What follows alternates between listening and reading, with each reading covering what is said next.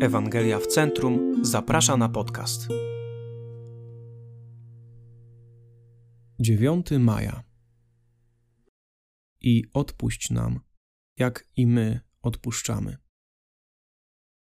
Zawsze muszę pamiętać o łasce, którą codziennie dostaję i przekazywać ją dalej ludziom, którzy pojawiają się w moim życiu. Faktem jest, że jednym z największych grzechów, jakich dopuszczamy się w relacjach, jest grzech zapominania. Zastanówmy się nad przypowieścią Jezusa. Dlatego Królestwo Niebios podobne jest do pewnego króla, który chciał zrobić obrachunek ze sługami swymi. A gdy zaczął robić obrachunek, przyprowadzono mu jednego dłużnika, który był mu winien dziesięć tysięcy talentów. A ponieważ nie miał z czego oddać, kazał go pan sprzedać wraz z żoną i dziećmi i wszystkim, co miał, aby dług został spłacony. Wtedy sługa padł przed nim, złożył mu pokłon i rzekł: Panie, okaż mi cierpliwość, a oddam ci wszystko. Wtedy pan ulitował się nad owym sługą, uwolnił go i dług mu darował. A gdy ów sługa wyszedł, spotkał jednego ze swych współsług, który był mu winien sto denarów i pochwyciwszy, dusił go, mówiąc: Oddaj coś winien. Wtedy współsługa jego, padłszy na kolana, prosił go, mówiąc: Okaż mi cierpliwość, a oddam ci wszystko. On jednak nie chciał, lecz odszedł i wtrącił go do więzienia, dopóki nie odda długu. A współsłudzy jego, widząc to, co zaszło, zasmucili się bardzo i poszedłszy, opowiedzieli panu swemu wszystko, co się stało. Wtedy przywołał go pan jego i rzekł mu: Sługo zły, wszystek tamten dług darowałem ci, boś mnie prosił.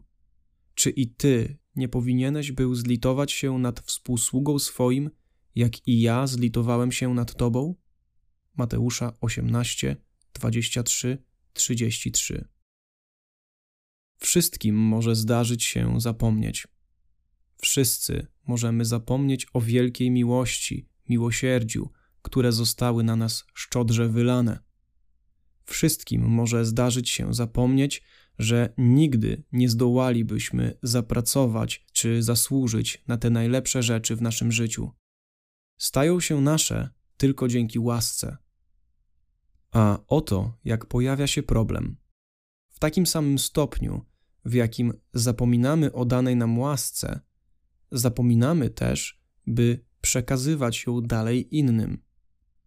Im bardziej zapominamy, ile zostało nam przebaczone, tym trudniej nam wybaczać innym.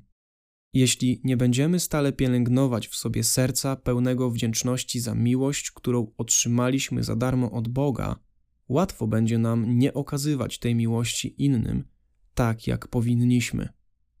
Prawdą jest, że nikt nie daje łaski innym chętniej niż ten, kto sam jest głęboko przekonany, że bardzo jej potrzebuje i że otrzymał ją od Boga czułego miłosierdzia.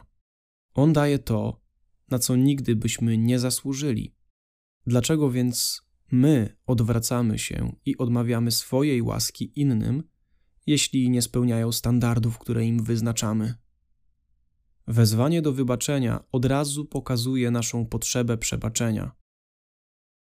Wezwanie do dawania łaski pokazuje, jak bardzo jej potrzebujemy.